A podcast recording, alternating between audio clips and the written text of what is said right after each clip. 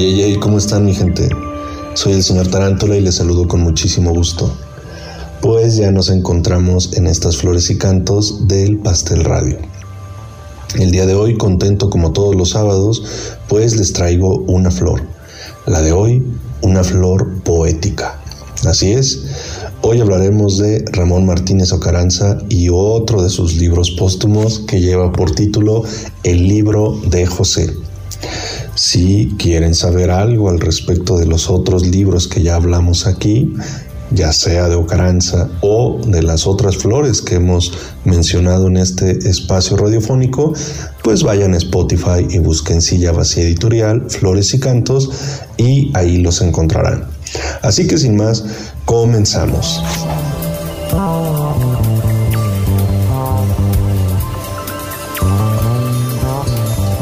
Este libro quedó fechado en 1976, justo pues en los meses posteriores a la muerte de José Revueltas.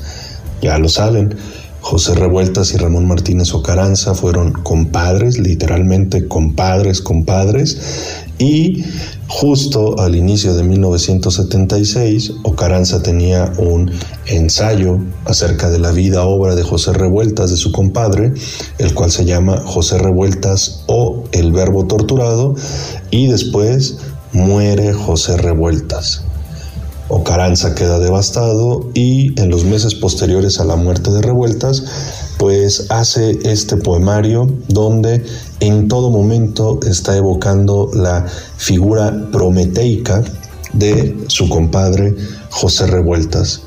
Y para quienes ubican más o menos el tema o para quienes no lo ubican, pues no se trataba de lisonja, la figura de José Revueltas no solo relumbra a nivel nacional, sino a nivel internacional, porque pues es uno de los escritores que realmente habló de la condición humana.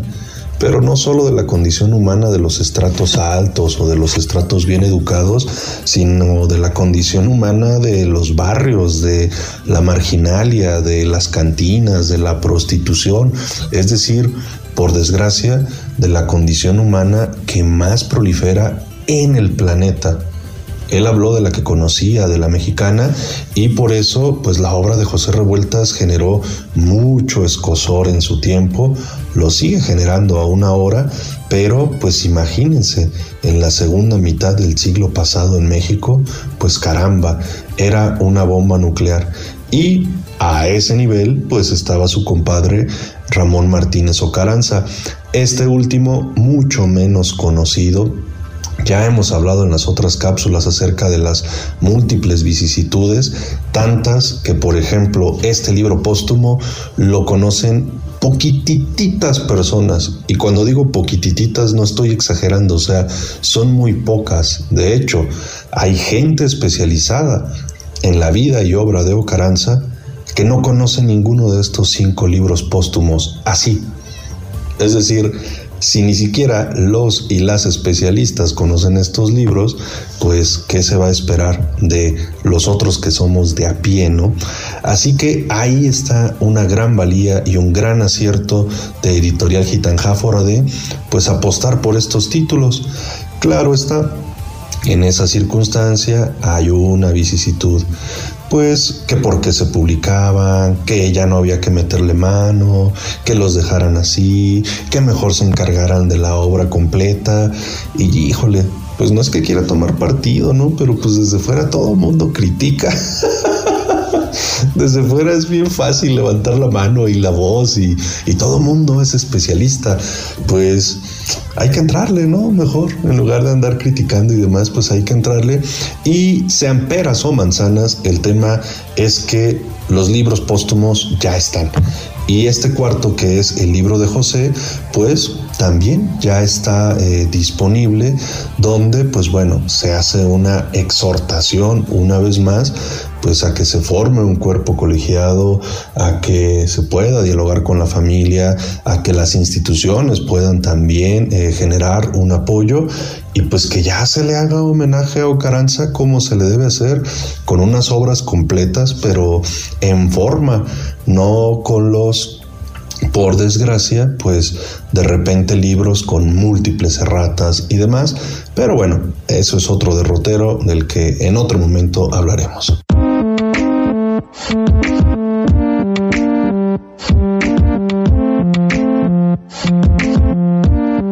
Y como ya lo saben, pues aquí es una bonita costumbre que sea la escritura misma quien se presente, es decir, que nos gusta leer fragmentos para que sean los mismos autores y autoras, pues quienes digan de qué color pinta el verde. Así que aquí va un fragmento del libro de José, libro póstumo de Ramón Martínez Ocaranza, escrito y fechado en 1976 y publicado en el 2014 por Editorial Gitanjáfora.